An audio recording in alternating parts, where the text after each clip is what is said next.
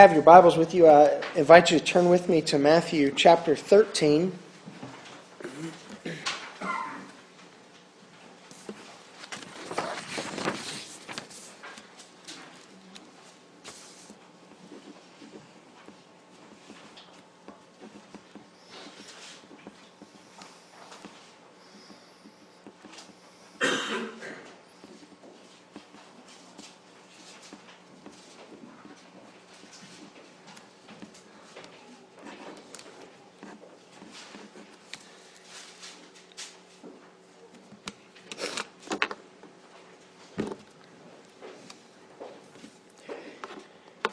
We'll be reading verses 1 through 9.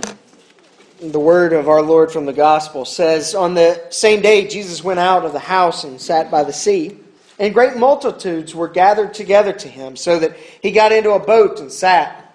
The whole multitude stood on the shore. Then he spoke many things to them in parables, saying, Behold, a sower went out to sow. And as he sowed, some seed fell by the wayside, and the birds came and devoured them. Some fell on stony places where they did not have much earth, and they immediately sprang up because they had no depth of earth. But when the sun was up, they were scorched, and because they had no root, they withered away. And some fell among thorns, and the thorns sprang up and choked them. But others fell on good ground and yielded a crop, some a hundredfold, some sixty, some thirty. He who has ears to hear, let him hear. When we approach the parables in the Gospels, we find them in the Synoptic Gospels Matthew, Mark, Luke, and John. Um, we would do ourselves well to remember the text that we're dealing with. Parables are not allegories. You know, we're used to reading allegories um, as people living in modern times, we're, we're used to those stories where every single part has a meaning, every single word has a significance, and everything means something. But parables were used in the ancient world, and they're very different than allegories. Not absolutely everything is, is equal to some other thing. Parables were metaphorical stories. They're stories that are that, that give us an illusion. They, they give us um, some, an image, something to, to latch on to so that we can remember them. They were used by rabbis because you got to remember you're dealing with a world before the printing press, and you're dealing with a world that, that passed on its tradition typically in an oral manner. So they would share stories. And these were very vivid stories. They were memorable stories. Notice even the numbers that Jesus chooses 160 and 30. He doesn't mention 98, 56, and 29. You know, those are numbers would be a little bit more difficult to, to remember. But 160, 30, okay, anybody can latch onto that. It's something that's very easy to remember. We approach the parables in the Gospels and we, we read about a woman who's lost a button. You know, the hardest button to button is the button you can't find. Weezer. Um, we, we read about a, a farmer who's going and casting seed to plant crops. We read these very vivid, very imaginative stories, stories that are able to latch on to our minds, that are, or better yet, that our minds are able to latch on to if we would but hear and listen. They illustrate a point. They're used for teaching, and they're used for the sake of memory, so that the rabbi's disciples could easily remember what they were and what they meant. Jesus tells us what this parable means a few verses later after he gives the reason for his using parables in his teaching. He tells them, okay, well, let's go back to that story of the sower and the seed that he's casting. And he tells them what they represent. One of the dangers that we run into if we think of parables as allegory is we start thinking, okay, well, if he said this, then that must mean that. And if he said that, then that must also mean this. And we start to draw these conclusions that just aren't there and weren't intended to be there. We run the risk when we read this parable of slipping into what's called fatalism. You know what fate is? Fate is a romantically popular idea. It's what all of the, the, the sweet love stories are about. I'm quickly, quickly walking my way through a sitcom right now that is very popular, and I've, I've, uh, I, am terrible about that. I, I, don't ever watch the shows while they're being popular. I wait until they're done, and then I go and watch them for free. Um, but I'm plowing through one, and it's obsessed with this idea of destiny, this idea of fate, this idea of all things are have a purpose, and everything is draw. The universe is kind of drawing me toward something. That's fatalism. That's a romantic idea, but that's not a biblical idea. That's not, that's not what we find when we approach the scriptures. Uh, fate is the stuff of pop music. To go way on back in the world of pop music, you think of the song Que Sera Sera. What does that mean? Whatever will be, will be. That's fate. That's not biblical faith. That's not what the scriptures call us to. Well, whatever's going to happen is going to happen, and there's nothing we can do about it. That's not what God says in the scriptures. It's the stuff of popular sitcoms. It's the stuff of romantic comedy movies. You know, we call them chick flicks. They're all about fate. They're all about destiny and what's going to happen and what's bound to happen and what the world is kind of bringing to pass for us. And if we can just be in the right place at the right time, we'll finally fulfill that destiny. The biblical view is that even in the surest of judgment, think back to your Old Testaments, even when judgment is absolutely unavoidable, Yahweh tells Israel, but if you'll but repent, there's still a chance. Wait a minute, I thought it was absolutely certain. I thought Babylon was standing outside the gates of Jerusalem and Jeremiah saying, It's over, hang it up. You're going into exile. But Yahweh says, If you will but turn, perhaps I will relent. The biblical view is that there's possibility, there's opportunity. So if you find yourself thinking, man, that, that one sort of soil that's being talked about here, that, that resonates with me. I'm afraid I might be that the response is not to hang it all up and say, well, that's fate for you. I guess my destiny is to be that, that rocky soil. It's what I've always been, it's what I forever will be. The scriptures invite us to lend an ear, to hear the Word of God, to respond to it. When we encounter parables like this one in the Gospels, we are reminded that the spiritual life is often, often compared to a plant, the life of a plant. One of the things that that teaches us, or that brings to our minds, is this idea that growth is natural. There's something wrong with the plant if it ain't growing. Bill knows all about this, and Home Depot knows that Bill knows all about this because he hangs onto his Home Depot receipts, and without fail, when the season ends, he takes that plant, grabs that receipt, and goes back and says it's dead. it, it's so bad, it's so bad. I don't remember how many plants, but it was like four or six plants or something. He just took pots of dirt, and they said it's just dirt. He said exactly, it was a plant. you know, growth Growth is natural. Things that are intended to grow are supposed to grow. When conditions are right, it should happen.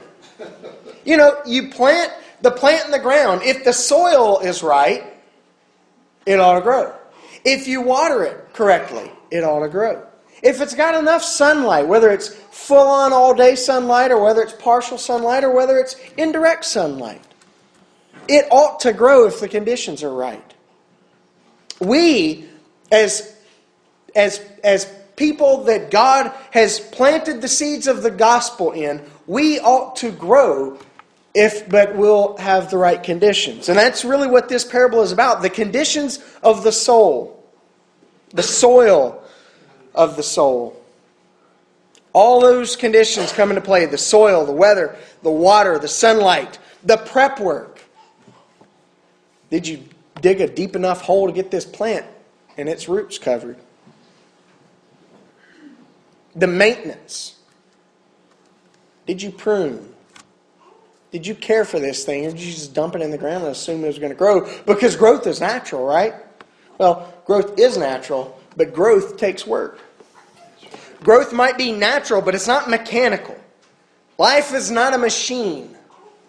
Life is an organic organism. Plants, persons, relationships, they take work. They don't just happen mechanically. They are not machines. You know, we get infuriated with our politicians because we think you said you're going to do this, we elected you to do this, and you didn't do this. What in the world's wrong? Well, we forget we're dealing with persons. We're dealing with people who break promises. We're dealing with people who are shady. We're dealing with people who sometimes have divided hearts divided loyalties. It doesn't just happen mechanically. We don't just mechanically make good on our promises. We must work to make good on our promises. Growth takes work. It takes work in the ground. It takes work in casting the seed.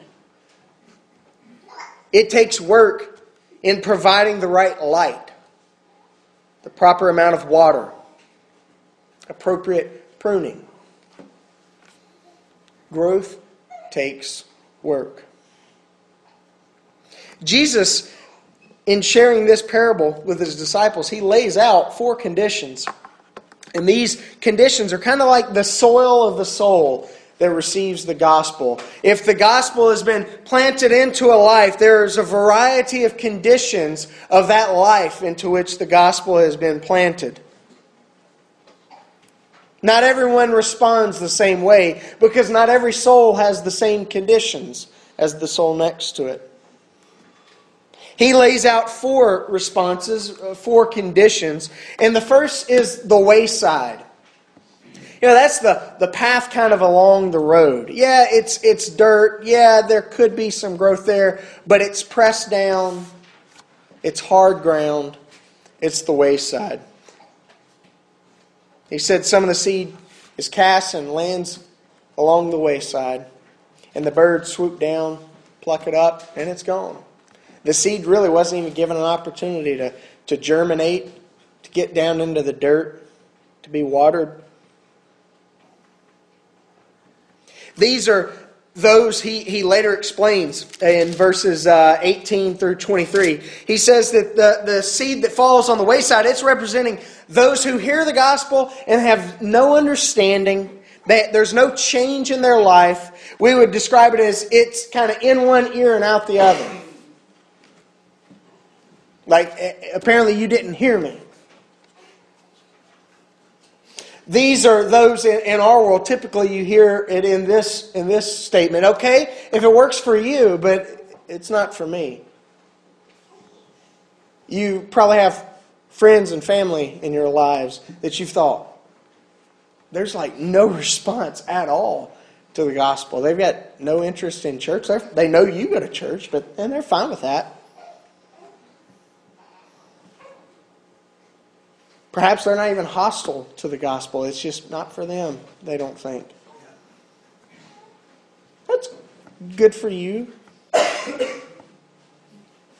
That's the seed that doesn't have any opportunity to become a plant because there's zero response, zero understanding, zero change. It's just in one ear and out the other.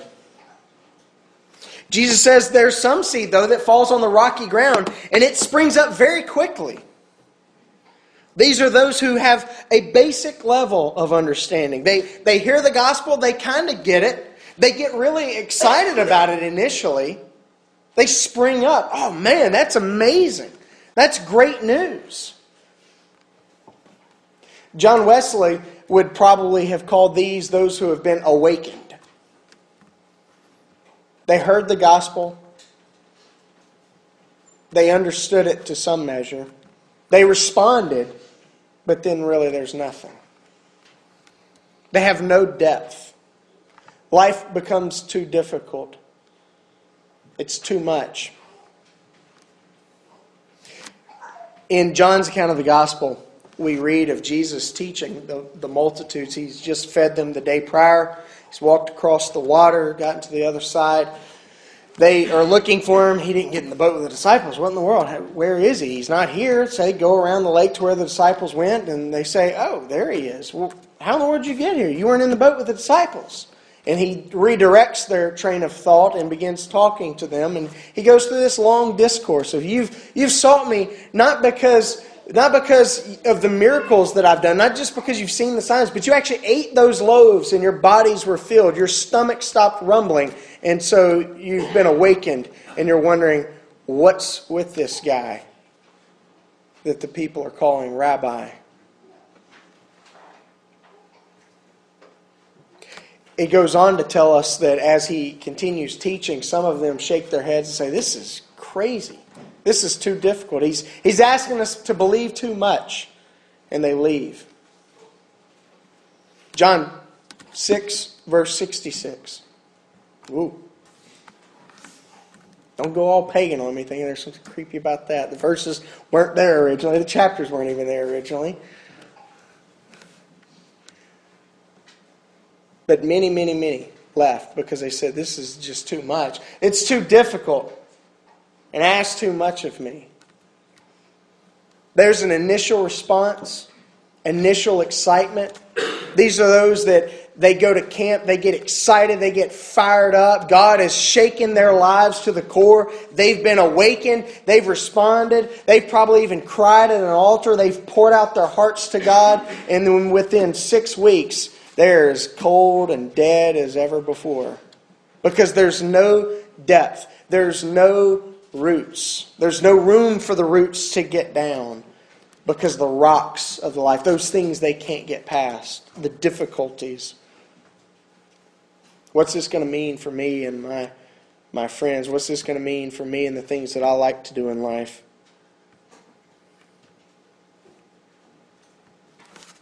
Jesus says there's a third type of ground. There's seed that lands on ground that's filled with thorns. And those thorns, as the gospel is growing, as that seed's germinating, as that plant is trying to spring up, the thorns are also growing. He says that those thorns are the worldly cares of the life, the love of riches, the love of living life to its fullness, the love of making the best of what we've got. That mindset of, you know, eat, drink, be merry for tomorrow we die. So live life to the fullest now.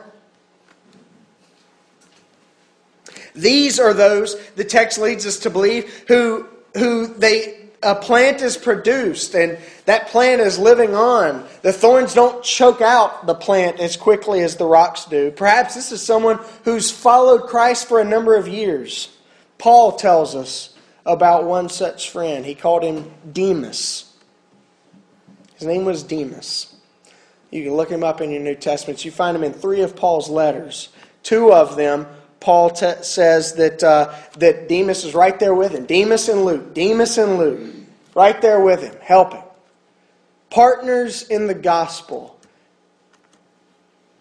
And then perhaps Paul's last letter that he wrote, 2 Timothy, Paul says, Even Demas has forsaken me, for he loved this world too much.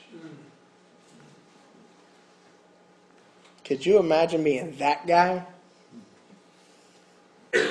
Mentioned by name in Paul's canonical epistles. Your name is in the Bible. And then the last time that name is mentioned,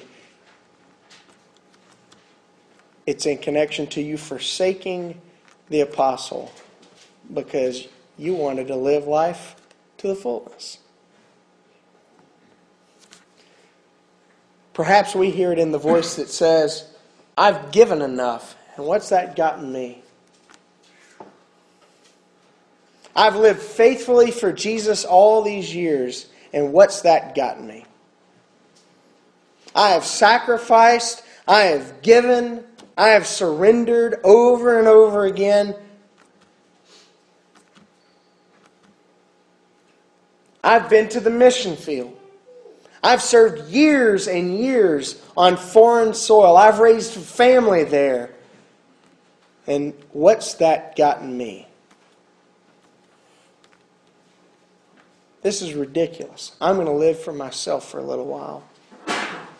That happens. There are some in this congregation that knows the names and faces of people who've said those very things.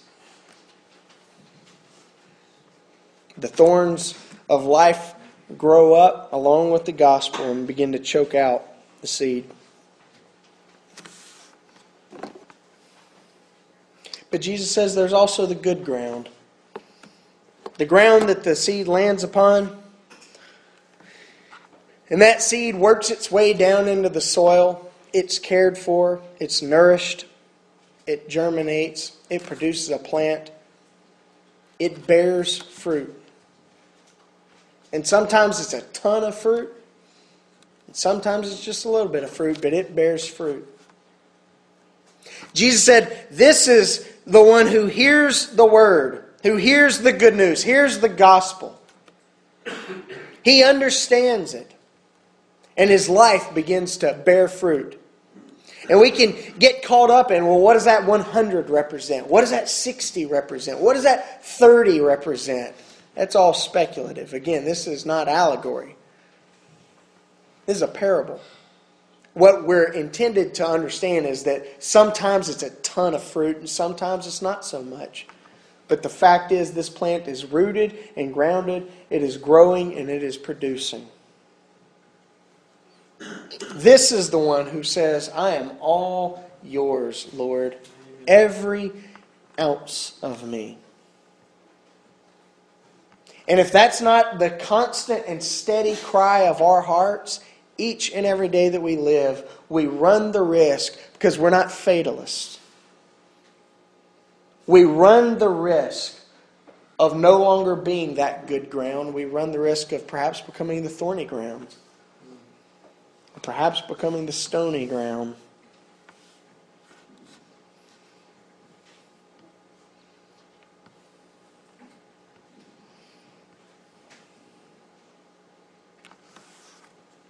I'm all yours, Lord, every ounce.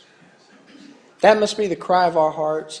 Not just the day that we give our lives to Jesus, not just the day that where we have some deep and significant spiritual breakthrough, not even the day where we say, Lord, I've held some back, but I'm giving you every bit of who I am. I'm surrendering entirely and completely. That must be the cry of our hearts even, even after we've lived for Christ years and years and years. Because the soul can always become enclosed again upon itself. God wants to make this the cry of our hearts complete and utter surrender without wavering without equivocation, without qualifying it, Lord, every bit of me, it's yours. Jesus says, He who has ears to hear, let him hear. I love that because it, it, sounds so weird. You know, he who has ears to hear. What is it? It's an it's an ancient idiom. It's a it's an idiomatic expression Basically, if you're able and willing to listen, you'd better listen. But it's also an opportune invitation. It's not just something that's dated and old. It's not something that's just uh, resigned to that New Testament world, and it's not just something that's resigned to the day we gave our lives to the Lord. It's something that He is constantly calling out to us. If, to us, if you will but listen, if you would but open your ears, it invites us. We are not predetermined. We are not fixed in the cloud somewhere. We are not unchangeable. I'm reminded not just of Demas and his tragic, uh, what seems like a, a tragic story that is left untold in the New Testament, but I'm reminded also of Mark and what seems like come of a, if you got tragedy, you got to have a comedy. Um, Mark, you remember, was, was one of the uh, earlier one of the earlier partners with Paul in his missionary journeys. And Barnabas and Paul, they were partners in missionary journeys, and Mark decided he was going to go do something else, and Paul and Barnabas started fighting over it because Paul said, Fine, if he's going to go do that, he's done. He's out of here. And Barnabas wanted to, Come on, let's bring Mark back. We can bring him back. Paul and Barnabas ended up splitting uh, over it. But also in. Um, in 2 Timothy, perhaps Paul's last letter written, he tells us not just that Demas is left, but he tells Timothy, he says, Please come quickly. And when you come, please bring Mark. I need him. Mark's story was not final, it was not fixed, it was not fated, it was not determined. He was not a lost cause. Sometimes we look at others and we think, man, they're never going to get it. They are never going to get life together. They're never going to work this thing out. They are never, ever. We have prayed and talked and counseled for years and years and years, and they're just a lost cause.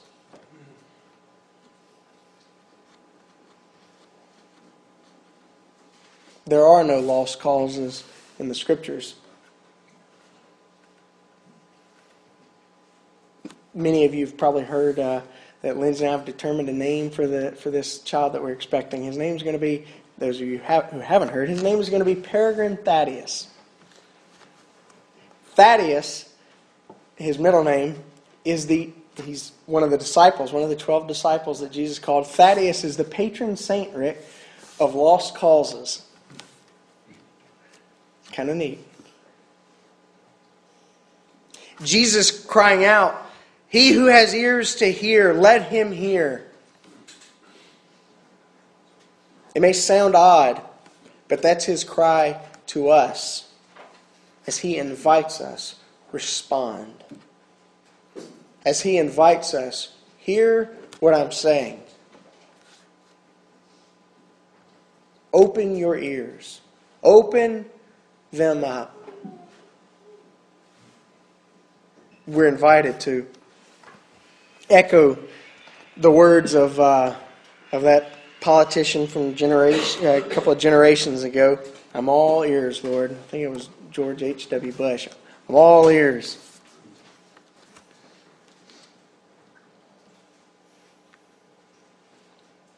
Are we all ears?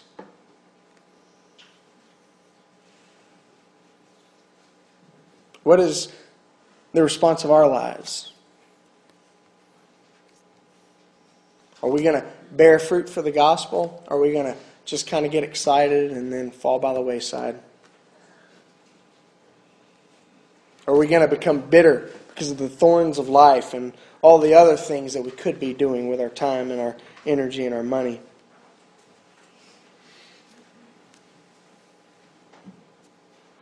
He who has ears to hear, let him hear. Let's pray.